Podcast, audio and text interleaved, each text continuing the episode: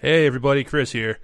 Ben and I really enjoy doing this show and hope you all have as much fun listening to it as we do putting it together and recording it. After all, at the end of the day, we are all just fans who love this game. So we'd like to ask you a very simple favor. If you do enjoy the show, then please share it with a friend. And if you feel so inclined, share it with as many people as you like. Even in this technology filled world, word of mouth is still one of the best ways to spread a message. Thank you all so much for listening, and please enjoy the show.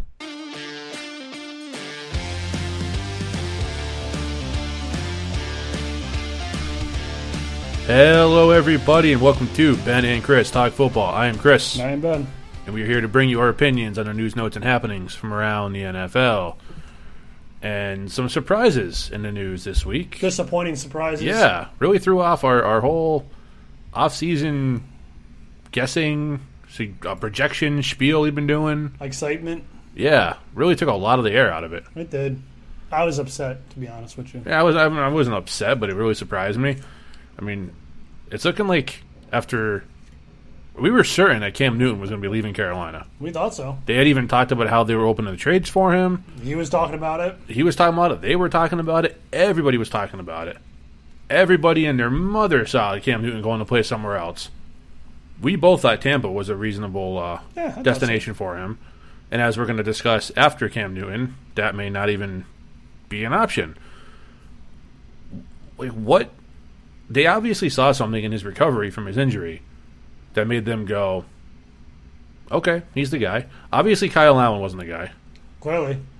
Uh, but we both thought they'd move on from Cam because they can cut Cam before a certain date and save a lot of money. 19.1. Well, they can save like 18 million if they cut him, and you can save 19.1 if you trade him. Yeah, and considering you know they're they're not you know desperate for cap space, but It would have made it. made it better, and they do have a lot of dead cap room. They could have done a lot of things for their team if they trade him because I think they could have found a trade partner. Honestly, Oh yeah. For Cam I- Newton, I th- absolutely think they could have. I, I was really really surprised to see you know come across that. Nope, nope, they're Cam's sticking in Carolina. That's disappointing, really, to be honest with you. Um, I had him going, obviously, and a lot of what I projected that they would do is now kind of blown up. Yeah, and actually affects two teams because of what I had the Buccaneers doing. Exactly. yep, exactly. Kind of affects what they're what um, what's going to happen with them. Now I don't know what they're going to do. You know, there there's quite a few contracts that they're going to have to look at uh, to decide what they want to do. I'm just, I get what Matt Rhule's doing. I'm just thinking, you should have. You could, this is your opportunity to start fresh, start new. Make your decision if you want to move up in the draft, get one of these guys this year, right, right. One of the big guys. or collect a team that maybe you can start to make your own. Because realistically, you could have cleared a lot of players out that are free agents, let them go, move on, cut some players that you know maybe you didn't want, or you just want a new culture, and bring in just a new group of people, some veterans that have playoff experience, some young guys from the draft, and just kind of build your own team. And then if you suck next year, well, guess what? And I've discussed this before. There are two really nice prospects at quarterback position that we know of right now. in next year's draft: Trevor Lawrence, Justin Hills, Justin Fields. It, I- I wouldn't have shocked me if they went that route. I do, on the other hand, though, as surprised as I am and disappointed because we did a lot of talking about Cam Newton and where he would go, could go. It surprises me, however, I do like the fact that the Panthers are saying, no, we're paying him a lot of money, but he's our guy. We're not going to waste Christian McCaffrey's prime years. We're not going to have these decent young receivers we have being thrown to by a fourth string or uh, excuse me, a fourth round pick that nobody else Right. was going to draft. We're not going to take a chance on somebody who isn't worth it. We're not going to sign someone's throwaway players. We have our guy. We're going to keep him, and we're going to make the most of it. We already we already lost Luke Kuechly. That might have played a big part in it too, I could have. because Cam is one of the leaders on that offense, and Kuechly was the leader on the defense, and maybe the entire team. And if you lose Kuechly on one side of the ball and then you trade Cam Newton, that's not only gonna that's gonna hurt your revenue as far as fans go, because those are two huge players. Cam, for for all of his goofiness and the things I joke around with, I, I, I personally really like Cam Newton. I think Cam Newton's a really good dude. He does a ton of stuff, really good stuff for charity. He's a really good-hearted guy. You just don't see that coming to business decisions a lot, especially in the NFL. So I do have to commend the Panthers on that and say, hey, that was your guy, and you want to keep good positive, uh, a good positive outlook on your team. You want to keep, you know, you want to keep your players, especially your offensive players, co- you know, uh, cohesive, and you want them to know, hey, we're we're not just throwing in a towel and saying we're going to rebuild for the next three or four years. We have this guy. We know we have a number one. We know we can win with Cam Newton. We've done it before. It's, well, we're going to keep trying. it honestly seems like it's a Matt Rhule decision. Yeah, It seems like it's totally him because he's he's saying about the whole. I went. I guess I didn't read how Matt Rhule was going to go at this. He, he seems like he's going into it. I'm gonna. I'm not. We're not. We might not make a lot of different changes. We might not make a lot of moves. We, I just want to see what we have. So and that makes sense. I, I get I get that. You you have one side where Brian Flores almost immediately started to siphon out, and maybe if we look at the timeline, maybe it didn't start until training camp. Right. So maybe when we get to training camp, we'll start to see. But he says maybe he's like thinking first year might not see a lot of change, but year two and three maybe there'll be more change. Whereas you have someone like Patricia and Brian Flores who kind of immediately just started to siphon off pieces that they didn't feel fit. I guess agenda would be the correct word. Well, and you'll have to see how that plays out too. Yeah. Because we saw for both Patricia and Flores, it didn't exactly work good. Their teams both sucked year one, True. which is expected because they were rebuilding. That's fine. The Lions, not so much. The Lions were just underachievers that first year for Patricia. But we'll see what happens with the rule. We'll see what happens in Carolina. I mean, you can't. I- love football, and I understand, and I'm not trying to criticize anybody here, but we get to a point now when you get to like two or three years left in uh, con- oh on somebody's contract. Let's get rid of him. Let's trade him. Let's move on. Let's put him somewhere else. Let's get new talent in. It's like sometimes players you have in a position work. Sometimes it's good. Sometimes it's expensive. Sometimes because when a player's been somewhere for a while and they have recognition in the community and with a fan base, they start to you know they they bring in revenue Yeah. and then they want their cut of the revenue. That's why you know when you see a player who is pissed off because he only got a couple million dollars a year, it's like okay, yeah, but if he had the second highest grossing jersey in his region in his organization, he probably made that team 10 15 million dollars. At least. And then they're going to give him two. Okay, so you make eight million dollars off someone's name, and you give them a portion of it. They may want a little extra, a little bit more next time it comes around.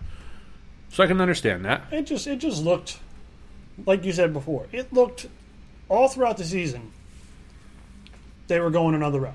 It did absolutely, But hundred enter percent. in a new head coach and he wanted to go this route.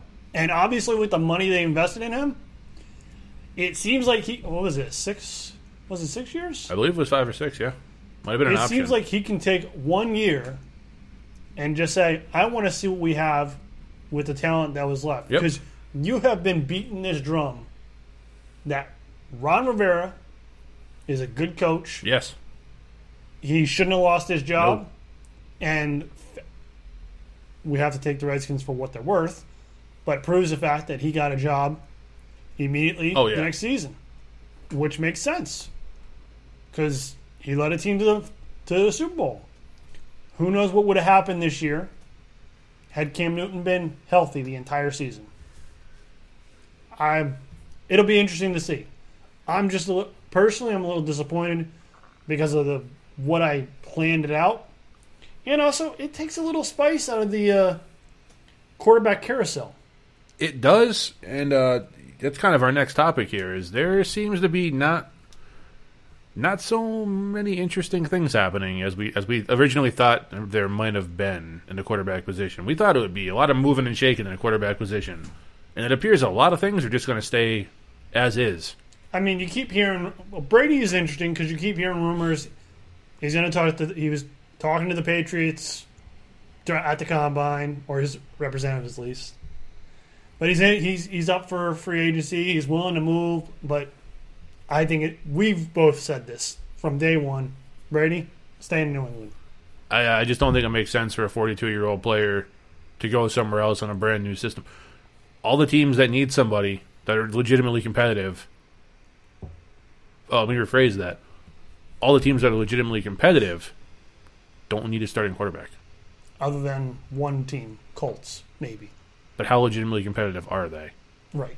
Are they really a 42 year old quarterback in a brand new system away from being contenders? And I've heard enough people, so called experts, say Indianapolis would be a great fit, except for the owner. And I don't care how great the head coach is, because he's a. I, I think he's a really good head. Yeah, head he's done very well. Yeah, I don't care how good the GM is. Chris Ballard is a great GM. He's built this nice team. yep, the right way what- too. Despite of what the last guy did. Yes, absolutely. But you still have to factor in if your owner is crazy, And Jim Irsay is crazy. then you have to put that as a factor. And we, if you didn't hear Vrabel's um, interview, um, I don't remember who he was in, interviewed by, but he was very um, back and forth on the uh, Tom Brady thing. He wouldn't divulge anything, and any questions he was asked, he kind of sh- shucked and jived a little bit. That's what he has to do. It was it was entertaining. Yeah. Believe me, it was entertaining because Mike Vrabel is an entertaining guy. Oh, absolutely. so yeah. if yeah. you if you have some time, go listen to an interview. Uh, it, it's a recent interview. I don't know where you can yeah, get it, he's, but, he's a good soundbite. but it was very entertaining to listen to. And th- the Titans makes a little sense, but how much is it going to cost, and how much is that going to factor into your your budget for all the other players? But Brees is going to stay. It seems like Cam is staying. I think Brady's going to stay. It looks like the, today there's a soundbite from uh, old uh, Jon Gruden that he's excited to build around Derek Yeah, Carr. well, you know that's what Jon Gruden is looking at uh, trade options. Going, True. Damn it, we're stuck with Derek Carr. True. And then the interesting one. So I put Winston Uh, potential. yeah, yeah, that surprised me. They do want to. They want to keep Shaquille Barrett. So if they can't work out a deal, the tag is going to go to him. But you have two tags. You have a franchise tag and transition tag. The problem is, is if the CBA gets signed at any point, the new CBA only has one tag. Yeah, but that wouldn't apply to this upcoming season, would it? Yes. It, I actually read it. If the deal Really? is signed and you're a team who tags two people, one for transition, one for uh, franchise, you're only allowed to use one of them. I would have thought it would have happened after this after the other one expired. Oh, Nope. okay, well, I mean, better hurry up and make up their mind then. part of the reason why they pushed the date, I guess it was supposed to start on the 25th and actually started today. But if you listen to, as I literally, just before we jumped on, I listened to an interview between, um, I don't remember his name. He's on NFL net, uh, at Network, uh, the one with the big ears. But he was interviewing Okay, let's uh, Bruce let's Arians. not start throwing around insults about people with big ears. I don't remember his name. If I remember, Andrew Siciliano, that's what his name is. well, sorry, uh, sorry, Andrew. Uh, ben decided Oh, to just. he, he knows it. I Um, mean, he has to. he was There's no way he doesn't. He does. Yeah. He was interviewing Bruce, Bruce Arians. They know what they're doing. They won't tell anybody. They haven't even told Jameis. Not, free agency's going to hit, and Jameis is going to be like, I got this great deal. And they're going to be like, no, Jameis, you're staying here. I think the biggest thing he said, it spoke loudly to me, is we have a plan. We know what our plan is, but we're waiting to see who gets tagged. In other words, we're not going to say anything to piss off Jameis because he might be our best option. Correct. And we got to find out what everybody else is going to do first. Correct. Yeah, That's exactly what they're doing. exactly what it is. Because we know we don't have a high enough draft pick to take one of the top uh, top quarterbacks. Right. So we got to make sure if we don't have a backup plan, But we got to tag Jameis. if Brady's available, if Philip's available, and Oh, Brady's like- not going to Tampa Bay. no, but I'm saying he, he brought up the name. He brought up the names. He brought up Brees, Rivers, and Brady specifically. That's got to tell you something. But he seems like he seems okay with. He says, "Oh, we can win with Jameis." I don't know, buddy. Eat that W, Jameis. And he doesn't. He just said he didn't take. Um, they haven't taken that LASIK surgery that he had uh, into factor. And he said he could see. He could see throwing the ball downfield. I would debate that, I think he has 30 interceptions that state otherwise. but it seems like Rivers and Bridgewater are all the only ones moving. And I still, I don't know, I still see Philip Rivers going to play for the Raiders. I do too. And I know, but wait a minute, didn't you just say that they said he was staying put? Yeah, because they have to say that. They have to. They Absolutely. ha- eh, when somebody's on your team, you don't throw them under the bus. You don't treat them like they're already on their way out the door. That's bad business. That's bad ownership and management. You treat them like they are a part of the team and a part of the family until the moment they're not. Correct. You ever go to a job? Anybody out there who's ever had a job? Well, that was a great segue, wasn't it? and it's like you know, like you don't hate the job, but you just know you're moving on. Yes. But you can't necessarily say anything until until you know, like you have something else, because you don't want to say, "Oh yeah, I'm going to this great new place," and then that great new place doesn't work out, and now you don't have that crappy old place or the new place, even if it wasn't crappy, if it was just less pay, less money, whatever the deal was. What I'm trying to say is, it's just bad business to act like a player's out the door before they are. yeah. You have to act because Jon Gruden comes out and says, "Yeah, we're going to get rid of Derek Carr. He's uh he's pretty crappy." First of all, he's really mean. I mean, it's not nice.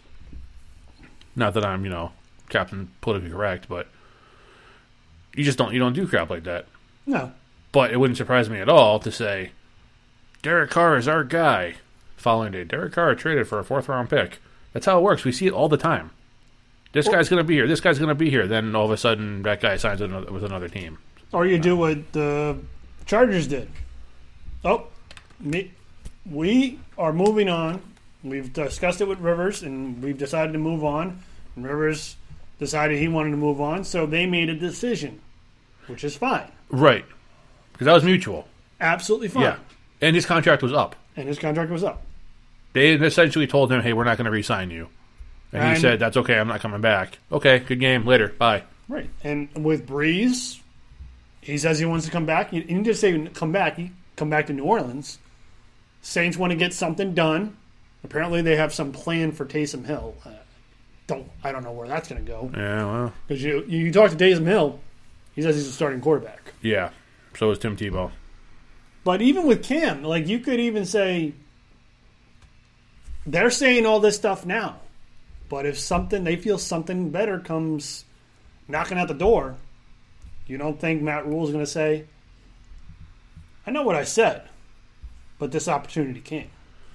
That one's a little bit different because, well, no, not necessarily, not necessarily different than Derek Carr because his contract would hold a pretty, pretty hefty uh, dead cap or at least penalty if they were to just say release him after a certain date. Yeah. But with players like that, it's a little different because you don't really know. By the time free agency starts, a lot of these things already have to be made up. Uh, I think March fifteenth is the the due date for franchise tags. Yeah, And then so the next day, the tampering period starts. so I mean, in theory, you could tag a guy, see if you can get something better, and if you can't, keep him, and if you do, remove the tag, Yeah, which would release him to free agency. you have you have till Mar- I think it's March fifteenth. So if I like today, the Kansas City, I think unofficially has tagged Chris Jones. It's not. I don't. I haven't seen anywhere that, that says Kansas City has outright said it. It's an unofficial report that Kansas City tagged defensive tackle Chris Jones. But if they work out, if they decide to work out a deal, I think they, I think they can still tag somebody else, but they wouldn't because it's a lot of money. But if they can't work out a deal and they feel like they want to go another route, they can remove the tag before the 15th. But once the 15th passes, and that guy has the franchise tag, that's there until they sign a long-term deal or it's signed. Um, it's signed for that year. Okay, see, I misunderstood then. I thought you could remove it after that date. I, I don't think you can. I think you have. It's I like could be I, wrong don't, on that. I think you're going to get reports of players getting tagged, Right? and then you might get confirmations leading up to 13th, 14th, and 15th. Okay. Because by the 15th, I think is the date, because free agency starts the next day, unofficially. Players seem to hate the franchise tag too, and I've never understood that. Because it's guaranteed money for that one year. Right. And if you're in a position, let's say running back, where your your lifespan, if you will, is three, three and a half years, you want that guaranteed contract for multiple years, or at least parts of it, so you can accumulate a little bit more money than that one guaranteed year. Is the problem? I do understand that, but from the same point, all players sit there and complain is they want guaranteed contracts, Right. and then they get the guaranteed, uh, the, the guaranteed franchise tag contract. And I do understand the point of if you're in a position, especially like a running back who has a short lifespan as a running back, I get that, but the salaries are usually so lucrative because it's I believe the first year is the top five average of the top five at your position. So you're making an annual salary of somewhere around ten to twelve million guaranteed, whether you get injured or not. Whether you play or not, well, I mean, you have to be willing to play. You can't like Le'Veon Bell and get paid. But you get that contract, you get that money, and then the following year, it, it usually isn't going to be such a drop off to where you're going to lose your interest. Or I mean, I guess if you get hurt, you would. But we want guaranteed money. We want guaranteed money. We want guaranteed money. Oh no, not like that. We want guaranteed full contracts.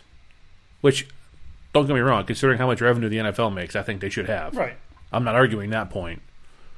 But it's like you have it, and then players who threaten to sit out and not play because they got franchise tagged. Oh, you poor thing! You have to make it guaranteed twelve to fourteen million dollars a year. Okay, so you have that, and then the following year, you can renegotiate a long term contract. How many times do we see a player like like Le'Veon Bell thought he was going to get 20 25 million dollars a season? Didn't get anything near that from the Jets. He got like an annual salary of like fifteen, on average and I believe of the of the fifty one or fifty two million he got, I believe. What was it? Yeah, no, it's four years, like fifty something. So it wasn't even fifteen annual. I think guaranteed was somewhere in the late high twenties, low thirties. And if he had, uh, because he was going to get franchise tagged uh, from the Steelers, he would have had made like what, fourteen or fifteen million. So he would have made the same thing for that year, and then gone and signed a long term contract it made the same thing per year with a. I don't know, man. It's just it's always been weird to me. You're gonna make more money in a year guaranteed than most people make in a lifetime, and you're no, no, no. I want three years guaranteed, not one year guaranteed. I understand where they're coming from. It's just kind of weird to me. I don't know. Um, I actually might have gave the uh, teams a little too much time because it might have be shorter, For what? uh, shorter time frame uh, for the to decide. Oh, on the franchise tag? Yeah, Okay. but I can't. Well, we You're right about you're right about the dollar amounts. It's it's and honestly, get uh, I saw the third year. Third year is a hundred. You get 144 percent of what the top five average make in the NFL. Yeah. So you're if you get franchised a couple of years, like Kirk Cousins, got franchised what two years in a row as a quarterback. He Yeah. made And bang then- guaranteed, and then went and signed the fully guaranteed contract. Right, and then they wouldn't they wouldn't sign they wouldn't franchise him for a third year because the the, the numbers would just be astronomical. Like, Yeah, it would have really been would have been something what like almost like what forty million or something. something like it's something crazy. Uh, March tenth. Okay, so they have about a week less, and or a couple days Yeah, less. so not too much. You have five, 4 p.m. March 10th. So they essentially are going to have from the 27th today till the 10th. It's, I can see someone like Shaq Barrett getting tagged definitely because they're going to want to hammer out a nice contract that works for the team and works for the player. So they're going to want to be able to just say, you're a franchise tag. And for those you don't know, a, te- a team franchise tags a free agent, it doesn't necessarily mean another team can't come and sign them. It just hurts if you're another team to sign that player. No, why is that? I think it's first two first round picks that you have to give up. Yeah, so no one's doing that. Oh, it. I mean, it's happened, but usually, Not, usually, not very often. Not very often. And usually, if you do it, what'll happen is the teams will discuss. They'll pull the franchise tag if they come to an understanding of maybe a first and whatever, and something else, not two first round picks, but you're giving up at least a first round pick Yeah, that's if you want to do that craziness. I don't like a player like Arik Armstead with the 49ers. I don't see that happening at all. And I haven't done their numbers yet, but it's going to be too cost prohibitive for them to franchise tag a defensive lineman. Because you remember, you have to earmark that money as soon as you tag them. Earmark that money in your cap. right. So it's not just there. It's not there anymore. Like you can't just, oh, I'm going to go sign this player, this player, this player, and then we'll see what happens with him. No, once you franchise tag that player, that money is earmarked, and you have to make it like that factored in your money. So even if you decide, uh, well, we don't want to, you know, we don't want to do that. That's why you have till March 10th to decide which ones you're going to do. There's a lot of good options. Uh, but most of them, to your point, aren't going to want to do it. No, but maybe Dak- some of them should. Dak Prescott's not going to do it. And he's going to throw, a te- I don't think he'll throw a temper tantrum, but he's going to fight tooth and nail until he gets his contract. And then if you're the Cowboys, which it's a nice segue because they're the first team we're talking about this week in our uh, or this episode in our pre-free agency breakdown. We have the Cowboys, Steelers, and Bears for you today, and you were talking about Dak and his contract woes. I mean, it's it's interesting because they have a lot of money. They're one of the top teams with uh, cap space because those contracts aren't hitting their big dollars quite yet. But they, They, will, will very soon, though. Oh, yeah, they will start soon. Yeah, absolutely. Uh, especially with Dak Prescott this year. They're projecting him to sign a five-year, one sixty-five million dollar contract, uh, it's disgusting which is probably for guys who Under- never won a playoff game. under what he's going to get. Yeah, I think he'll get more also, honestly. And he's never won a playoff game. That's ridiculous. Uh, they have quite a few free agents: Michael Bennett, Robert Quinn, Byron Jones, the middle linebacker Joe Thomas. They have three wide receivers of free agents: Tavon Austin's, Tavon Austin, Randall Cobb, and Amari Cooper. All free Yeah. agents. Uh, their tight end. No, is, they have two wide receivers and a guy who gets overpaid to dress up as a receiver and walk around the field and not catch anything. that is a Amari. correct statement, sir. Amari. I say, this is what I say they do. Okay. I say they, they, they let all three wide receivers go. I can second that. Personally, I think that's what they should do. You have a nice young receiver in Gallup, and you can go into the draft with the 17th pick and still get one of the receivers because there it is deep. I wouldn't even mind them keeping Tavon Austin, depending what he wanted. It depends on. He's a nice wants. return guy too. It depends because he's going to start losing some speed. He's not a spring chicken. Well, he's also not forty either. No, no, no, not at all. Uh, but I can see them.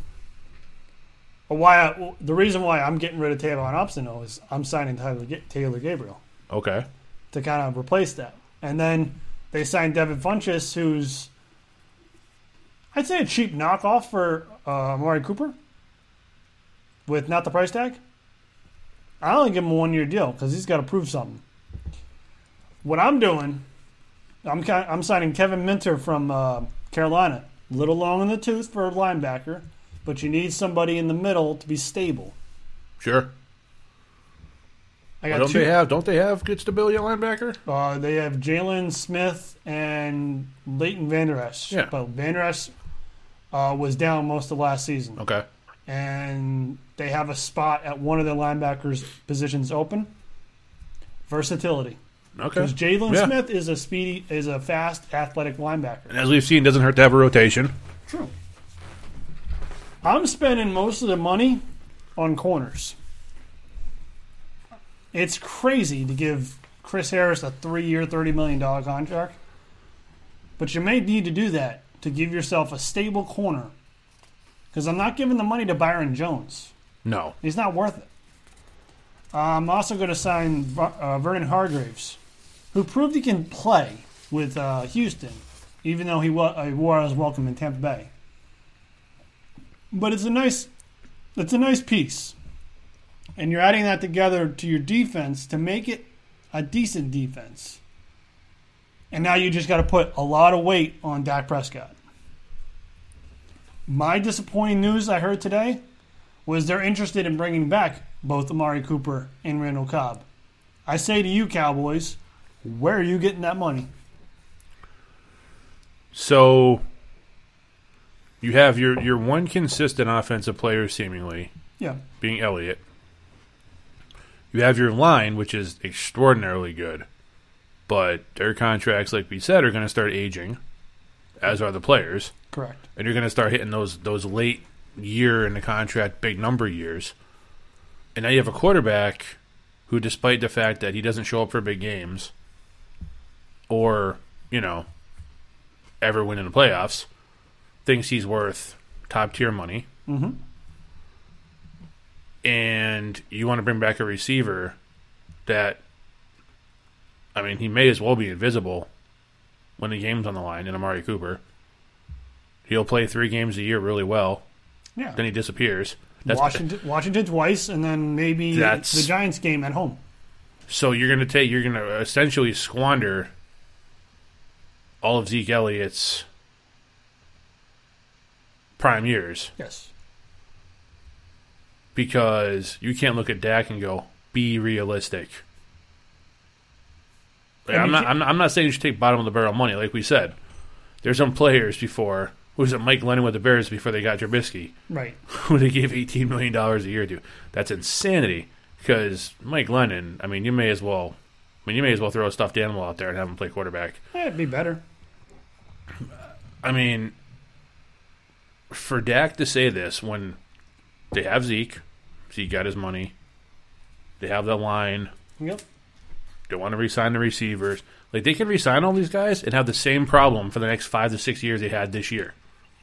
Oh, but with less talent at the line, by the way, because that's going to be the first casualty is the offensive lineman. Right, and and if you sign both Dak and Amari, those two corners I signed, you're not signing them. No, Oh, and, and by the way, Byron Jones is going somewhere else already Uh-huh. because you're not signing him because he's going to want money. He's I think 26, 27 years old. He's probably going to think he need, he deserves eight to ten million dollars for whatever he does. So your corners are going to be non-existent, and you're not going to be able to replace. Albeit they didn't do a whole lot, but you're not going to be able to replace Michael Bennett and Robert Quinn. You're just going to have to plug and play some lower talented players, maybe some uh, rookies. You missed on Taco Charlton, who was a first round pick uh, two years ago. You traded him to Miami. No, you didn't trade him to Miami. I believe you released him, and he went to Miami. And I could have told you that Taco Charlton wasn't a first round pick. Because remember, you know where he went to school? Michigan. Michigan. And I could have told you that he wasn't a first round You pick. can't tell Jerry Jones anything. No, but he's going to sign. He's going to sign Dak Prescott. He's going to sign Amari Cooper. He's going to bring back Randall Cobb, and like you said, he's going to bring back Tavon Austin. Oh, by the way, Blake Jarwin. I know he's not great, but he's a restricted free agent. So now He's you a have to good pay, player. You have to pay him something. Because if you undersell him, a team that needs a decent tight end is going to give him a three-year contract worth not a lot of money, and the Dallas Cowboys are going to be like, oh well, shoot, we can't We're in for him. year 22 of Jason Witten. We can't afford him because oh yep, he wants to come back, even if it's not with the Cowboys. Shock and awe. He said that. Amazing, but How could this team is such a mess? it is, and I made it. The thing is, Chris, I made this. All the things I did, they still they're still under the cap by like five million dollars. They're going to get a nice first round pick. They have an opportunity in the second round to get a decent corner, and they have all their picks. They have all their picks. I'm literally sitting here as you're talking, not even about your projections, just about the team in general. And I'm shaking. I'm looking at you, just shaking my head. It's nothing to do with what you're saying. It's just I know this team is going to do the dumbest thing possible because that's what they do. I agree. A Mine- smart a smart thing would be if you're going to re-sign an offensive player, you want to re-sign Dak because you think he's your franchise, whatever, and, and he is for better or worse. Okay, he can put up some nice numbers. So did Philip Rivers, and you never won you a damn thing.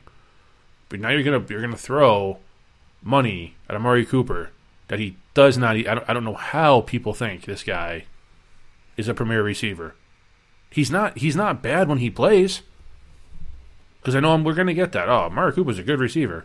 He is for the combined 17 quarters a season he decides to play. The rest of the time, he's dropping open passes. He can't run routes. Completely disappears. If he has a good corner matchup, like you said, two of his biggest games this year were against one team.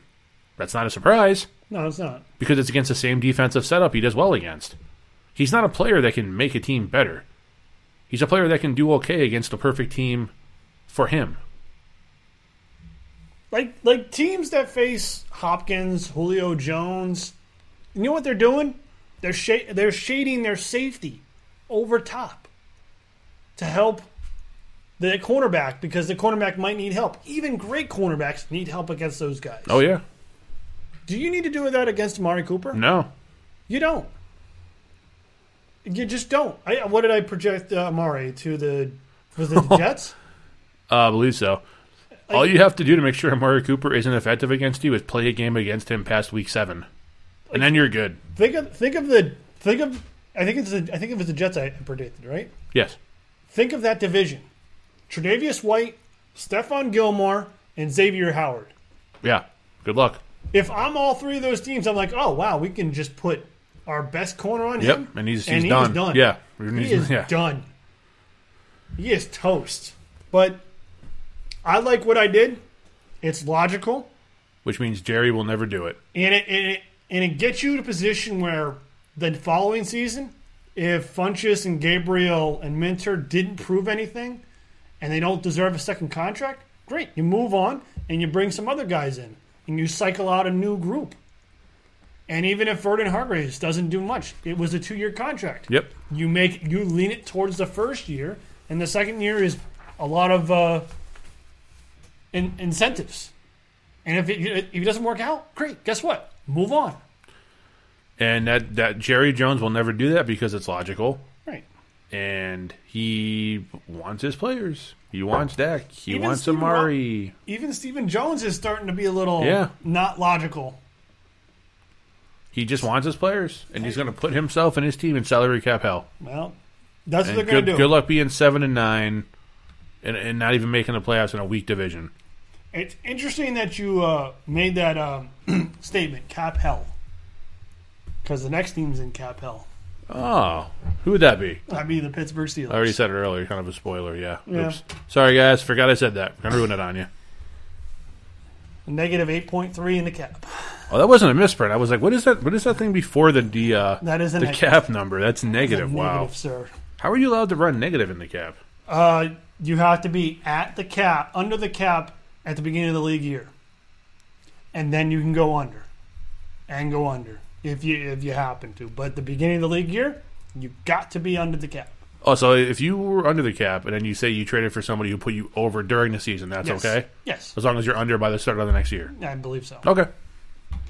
Which is what they did, and they had a lot of issues at quarterback position. Yeah. So a lot of expending money, you know, taking. Myles Garrett trying to kill him. I doubt Minkah Fitzpatrick was cheap, which might have put him over the cap. I Didn't he already sign a new contract with Miami last year? No, he's still in his rookie.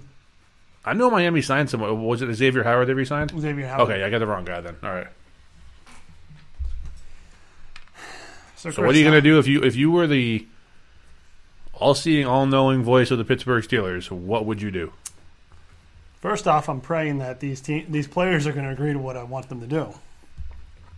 I doubt it. There's a lot of uh, There's a lot of restructuring. a lot of restructuring you think is going to happen here. I need I need to approach Ben Roethlisberger, Stephon Tuitt, David DeCastro, Steven Nelson, and Vince Williams. All to restructure to create cap space. And then I'm re- I'm releasing a defensive end who I don't even know, which will save me enough money. And I'm declining the option on Vance McDonald. I'm doing all that to sign my my rookies, which by the way they don't have a first or third. So the the rookie reserve is less than it needs to be typically. I'm signing Hargrave, their defensive tackle. He played in I think it was close to seventy percent of their snaps at defensive tackle. And this is a team with Heyward and I can't think of the other guy off the top of my head who plays on the defense line who's really good. Oh, Stephon Tuitt. I'm sorry, it's right there. Um, the the reason why I'm signing him is because Tuitt, no Heyward or Tuitt, their contract is up after the following season. Okay. So it the logic I have here is that money that I'm paying. I think it's actually Heyward. I'm paying Heyward when his contract up. That money right there is pigeonholed to Hargrave. So essentially, when the contract, the end of 2020 season's over, and he's a free agent, he'll probably go somewhere else. I now have a fixed income, or fixed, not income, but fixed amount of dollars Right. to to player X in Cap that room. position, but I now have that money freed up, his money freed up somewhere else. So they will be able to wiggle out of this next year, but this is their one year where it's going to be real tight. What are the odds that six professional multi-million dollar, multi-millionaire football players all agree to restructure so rookies can get paid? Well, What are the odds of that? well, Hargrave's not a rookie. No, no, no. I mean, It's so more- you, no, no. I mean, so they can sign their rookies coming in. 'Cause you said they were doing all that to, under the cap so they could sign their rookies. and and Hargrave. Okay. It's more about Hargrave, to be honest with you. You do need some money for because honestly, at the end of this, uh, they're roughly 300k under. Roughly. That's what that little sign means.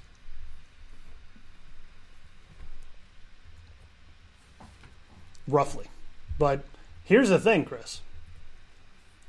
I didn't pigeonhole any money for Sean Davis, free sa- starting free safety. Nick Van the guy, the guy, the tight end they traded to, uh, from Seattle, Right. who I don't know if he really did much for them. Bud Dupree, who they claim they want to resign, but I don't see how they're going to. Or Artie Burns, uh, one of their starting corners. No money for them. And honestly, they could sign Bud Dupree because he's flashy and he's a pass rusher and he was a top pick.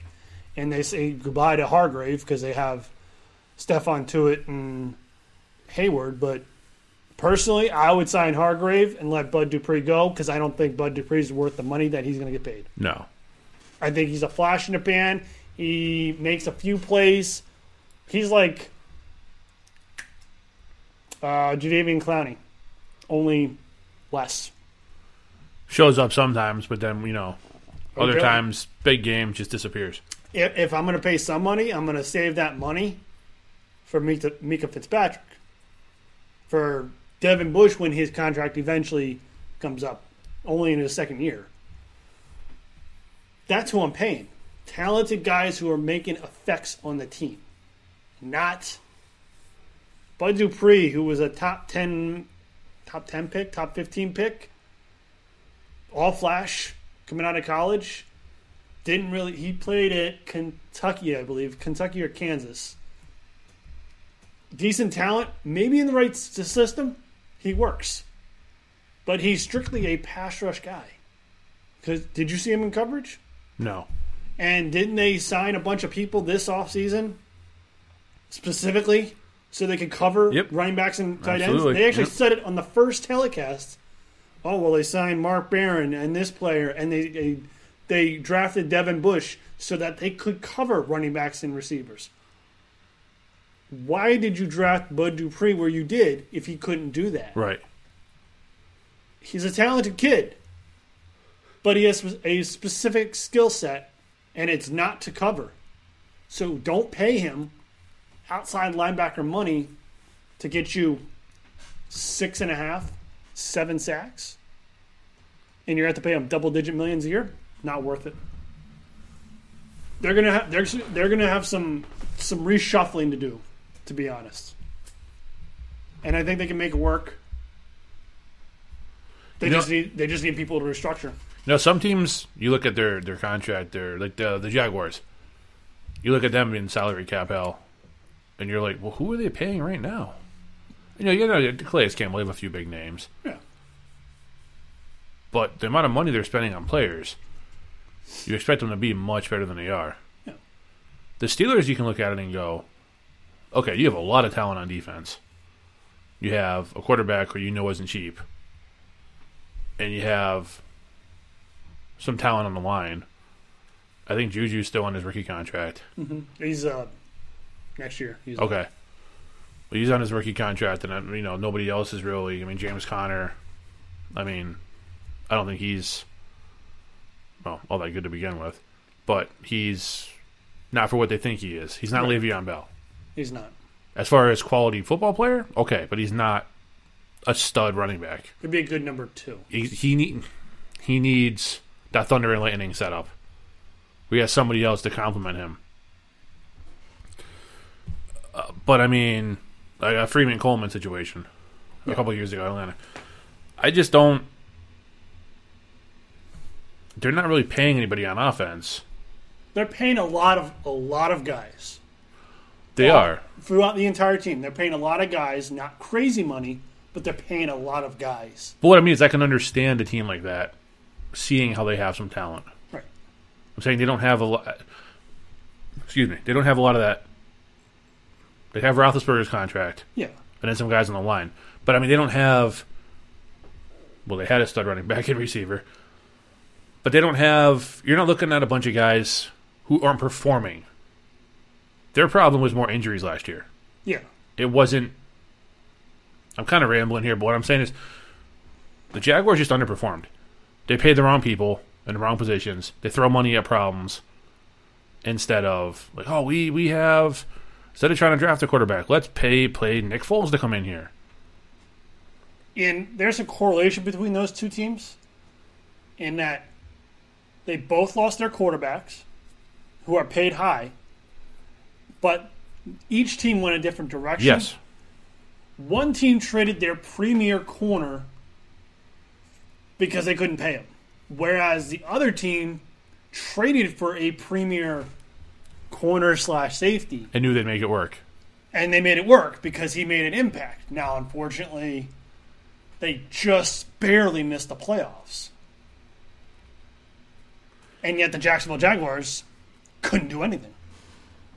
Now you you do a lot of work with these uh, pre-free agency lists, Mhm. and I bet a lot of this stuff is right. I, I just based on numbers alone, I doubt all six of these guys restructure. Not a chance. Um, you were coming at it from a point of view of this would work if they did it, and this makes sense. I doubt all those guys will. But to your point, the Steelers are an organization that are just determined to make it work. They're run well from the top down. People running that team know what they're doing. Yes, they're under the cap now, or they're above the cap now. Yeah. By the time it comes around to when it matters, they won't be. Have it figured out. They'll have most of their key players back. And they're going to be competitive this season coming up, providing no big injuries. Whereas the Jaguars, it just seems like once they get rid of one contract, now they're going to, oh, we're going to go sign somebody else. We have some money now. Like I don't know what they're. go- I honestly, if the Steelers decide to cut for some crazy reason Heyward, they could get on the cap just with that move. I think, or it'll be close. Jacksonville, they have to. They almost have to trade Calais Campbell to get under the cap and have some room. Yeah. I mean, they just put themselves in bad spots. this is logical, but you're right. Two, six players, or five, five players restructuring is crazy talk. But that's what that's what Bill does a lot of the years. He'll restructure, restructure, so he can get some money. They have to do they have to do a lot of this work. I mean, the Vance McDonald uh, decline option makes total sense. I think they'll do that. Some of the other stuff, it makes logical sense. I don't know if they're going to do it, but someone like Roethlisberger, if he does that restructuring to make sure that DeCastro can get his money, that they can retain all their offensive linemen, he might do that. Stephon Tuitt might do that to retain Hargrave because it was the three of them on that defensive line. They play a base 34 defense and you need beef in the beef up at the line so your linebackers who are playmakers can make plays. Yep. But I don't know if they're all going to do this, and I don't know where they're going to go. But I think this makes the lowest logical sense. But it could, it could be completely wrong. You're right. It could be completely wrong. No, I don't think you're completely wrong. That that was my point. My point was your theories are all sound, but it doesn't mean it's going to work out because we're not talking about logical people here. True. Although, to your point earlier, the Steelers are a logical team, or not a logical team, but they will make it work Yes, to get them. because they know what they're doing. Somehow, I feel like by March 15th, if you look at what I did and what the Steelers did, there's not going to be a lot of differences. In the coming days, you're going to see Vance McDonald, the option declined. I almost guarantee it. You're going to see at least one player released.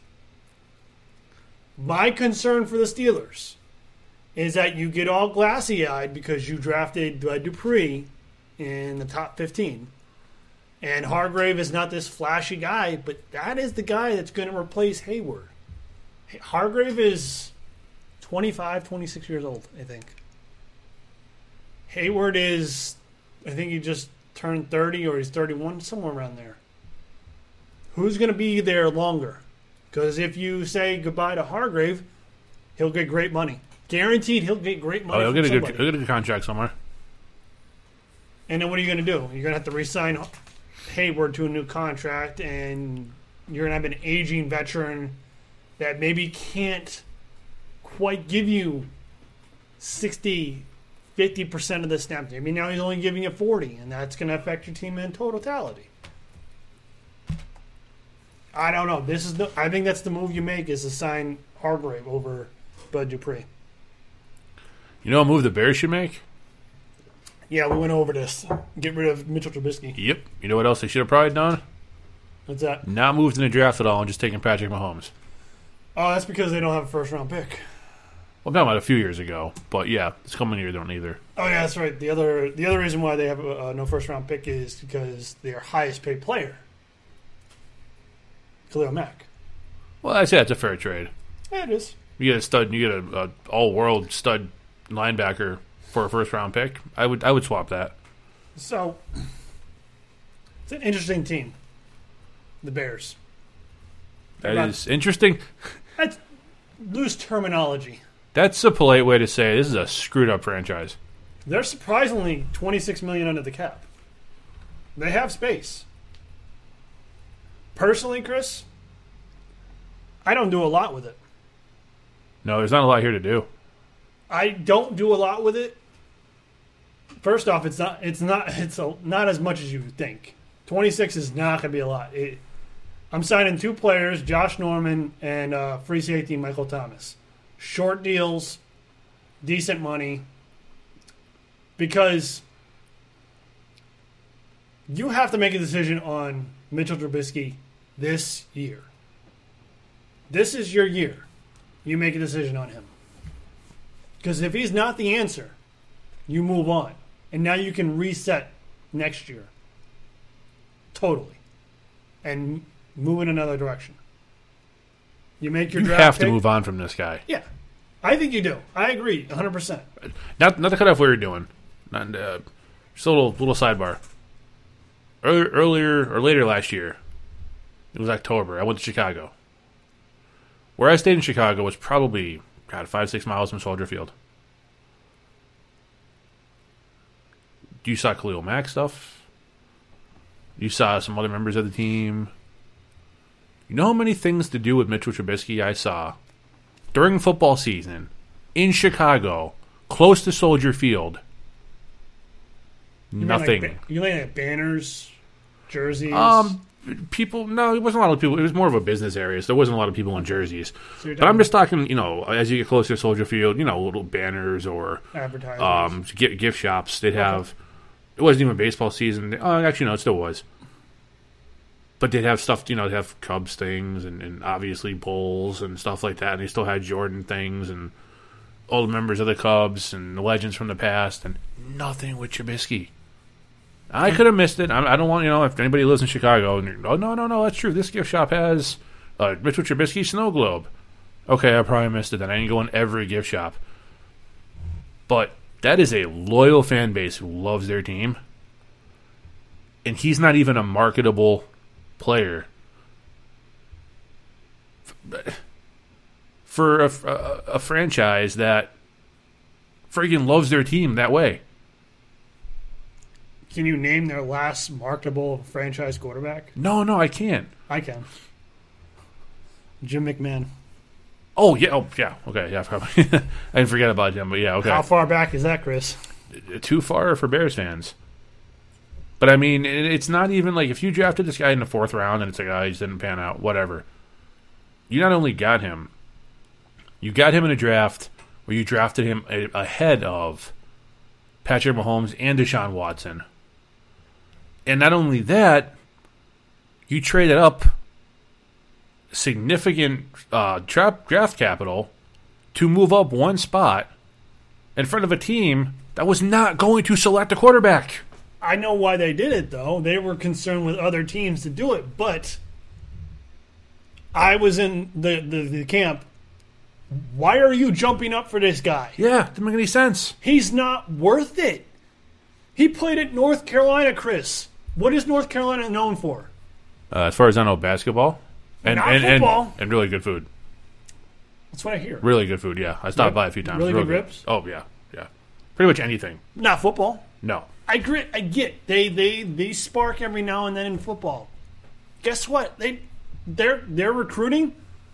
They're they're cer- they're encompassed by to the south, not directly south. South is the state of Georgia. South Carolina. Well, it's South Carolina, but they don't have like actually honestly South Carolina has a better chance of recruiting a guy than North Carolina. You're looking at a four four star uh, four star recruit. The odds are he might go to South Carolina over North Carolina. But you have Georgia sitting right there, who has like three colleges, who will stomp, Oh, yeah. will stomp on anybody trying to get a prospect from Georgia Absolutely. And they will they will and then right next to Georgia is Alabama. And Nick Saban ain't letting no one go out of Alabama. And then Florida teams just take Florida. So you're basically recruiting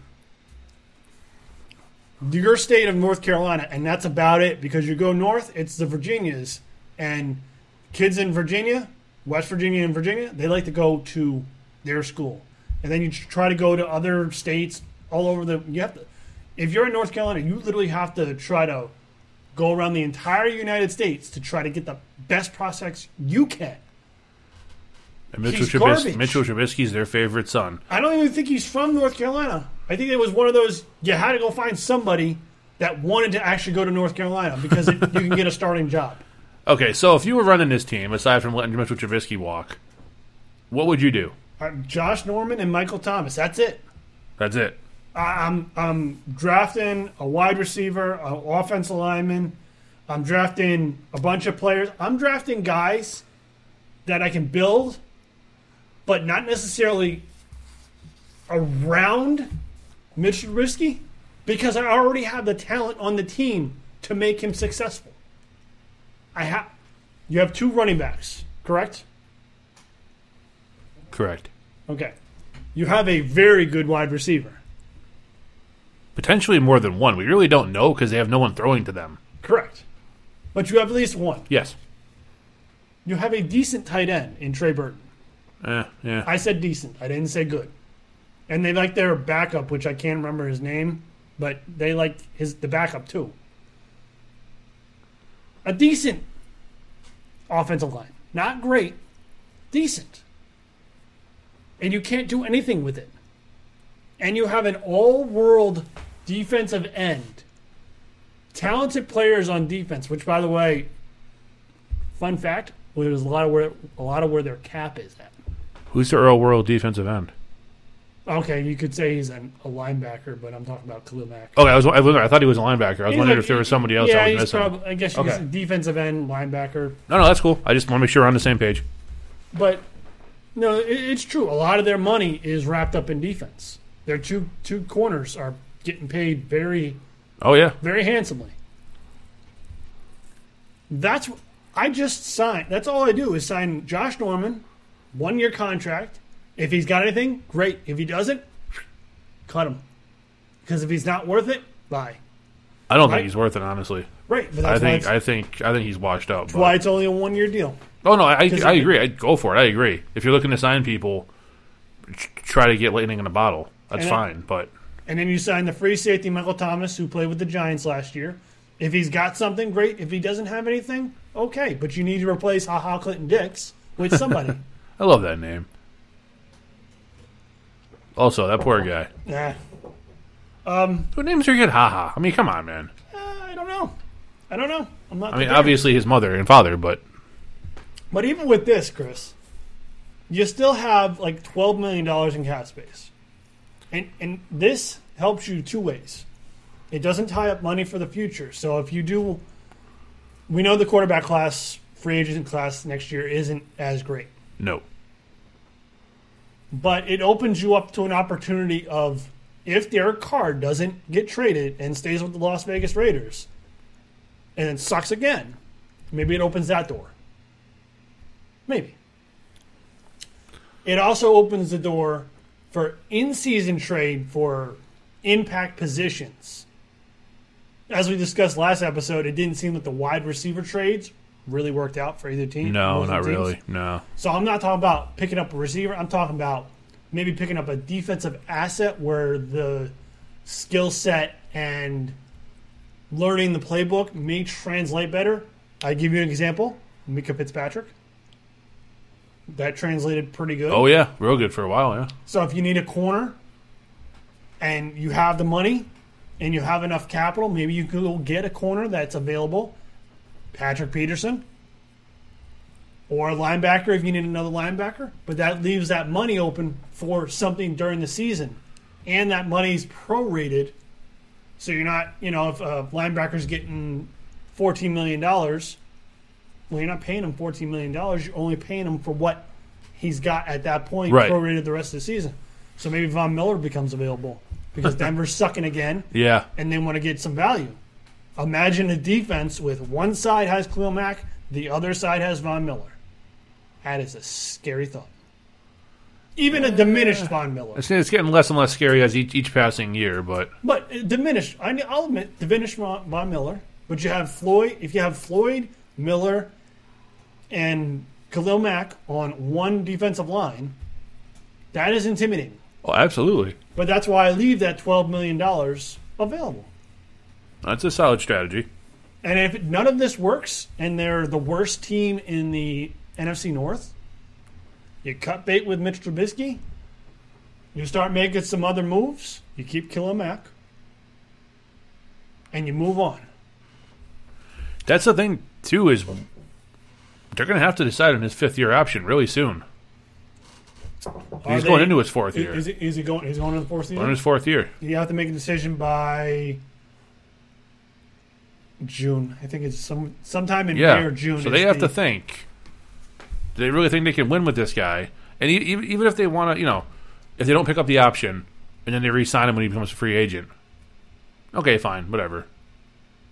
But uh, you got to decide, and I don't think he's shown enough to justify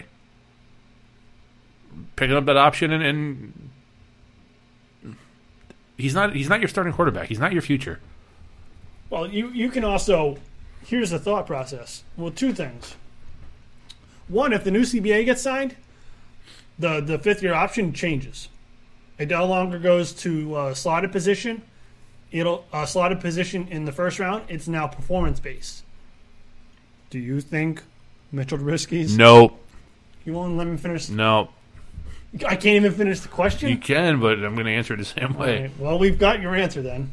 But and two, if it doesn't get signed, well then you take the fifth year option, and maybe you can pawn him off to a team Nope. that's desperate. Dude, who's going to trade anything for Trubisky? I don't know, but you have I under I understand your your your reasoning, yeah. but who's going to look at Trubisky and go, "Yeah, that's a kid we got to give him a draft pick for." So either that or Chris, they have to decide right. If they decide right now, then they need to know. Okay, what's our what's our out? What's our secondary plan? Do we trade Joe do- Flacco. Do we trade for Jacoby Brissett if Indianapolis brings another quarterback in? Do we, Oh, that'd be wouldn't be a bad do one. we ear, yeah, earmark some money for him because you have to have? God, I don't remember how much he's making. It's got to be like sixteen. I think he's somewhere between ten and sixteen million. He's making. Well, you got to earmark at least at least I think at least eleven or ten because some of that is bonus. So Indianapolis will incur some dead cap, but uh, you have to think. You have to have some sort of exit strategy, and you have to know what's available the following season. And are you going to suck again? I, I go down this route again, but are you going to suck enough to get a top, honestly, top three pick? is Trubisky still the quarterback? What? Are they going to suck enough? Is he still the quarterback? No. Okay, They'll, they'll put somebody else in. okay, if they, they might wanna- be okay. They might be fine. if, if they want to go full, if they go, let's say they go 0 and 5. Okay, 0 and 5. And the other, at least two teams in the division are 4 and 4 and 1, 3 and 2. And they don't have a prayer. And Trubisky looks lost, confused, dead on arrival. Just normal look. True. I can see them going the old tank route, but you have to get a top three pick at least because Trevor Lawrence is going to be first overall unless some catastrophic injury happens or he just bottoms out. Justin Fields will be the second or third pick in the next draft. And there's always people that pop up. Joe Burrow popped up this year. He wasn't projected to be a, even a second round pick. No, Tua was supposed to be number one Right. without a doubt, and now And Joe Burrow was like second or third round pick, and he went all the way up to the first overall pick. So that could happen. But right now you're looking at two guys. There's only so many teams that need guys, correct? yep. And there's only so many guys that can get drafted first, second, third. If you're the Chicago Bears, you have to think, what's your plan? It's like the it's like the Tampa Bay Buccaneers. They have a plan. They won't tell anybody, but they have a plan. What's the plan? We're gonna go with Jameis, unless Tom comes available For now, for now, unless Tom becomes available, and they think they can get him, or if Phil's available, and then they can outpay Las Vegas. Drew Brees, Drew Brees is going back to New Orleans. yeah, yeah. There's no way he's going. To close that else. door. Yeah, Maybe they don't want to gamble on Teddy Bridgewater because they feel like there's not enough there, which we both disagree with. Correct? oh, I think there's plenty there with Teddy. Right. Yeah. But maybe they don't feel there's enough film, current film, to say we're going to hand you that contract. And maybe that's it. Maybe it's just those three guys that they're looking at. Maybe. Or if Derek Carr becomes available and maybe they're enamored with Derek Carr, which I don't understand. I don't understand that either. But they have a plan. They have option A, option B, option C, option D. That's what the Bears need to do. They need to. be- Is he the option? No, he's not. No, he's not. So we're going to give him. We're going to gamble, roll the dice on not picking up the fifth year option and see what he does this year. Just like Tennessee did with Jack Conklin, who they didn't pick up his, uh, his fifth year option. Now they're paying for it Oh yeah, because they're literally, literally. Because instead of having, imagine this bookend of Taylor Lewan and Jack Conklin as your tackles. And you're paying Jack Conklin, I think, would have been seven to nine million dollars. And now you just need to resign your running back, Yeah. resign your quarterback, your offense, straight. So So it'll be interesting to see what they do. And And, I thi- I, I, don't see them picking up his option. no, I don't either. But, But uh, it wouldn't surprise me. no, I mean, I guess if they feel they can't do anything else, they will. But I, I at this point, I think you got to cut your losses. Don't try to save face and just say, "Sorry, fan base, we'll do better next time." as long as you vet all your options and you make a clear conscious decision on what you want what you want to do then you should be able to have a clear conscious about what you're doing if that makes any sense Um, i may be talking I mean, it might not at eight a.m., but at nearly midnight, it makes total sense. okay that's fair enough So that's going to wrap it up for us, unless Ben has anything else. So that will be it. As always, ladies and gentlemen, we would love to hear your feedback on the show, whether it be on our uh, quarterback conversations, our franchise tag uh, conversation, or our pre-free agency breakdowns. And Ben, where can you do that? you can get on uh, twitter that's ben chris talk fo1 or you can go on facebook ben and chris talk football All right, ladies and gentlemen, once again, thank you so much for listening. For Ben, I am Chris, and we will see you right back here Tuesday morning.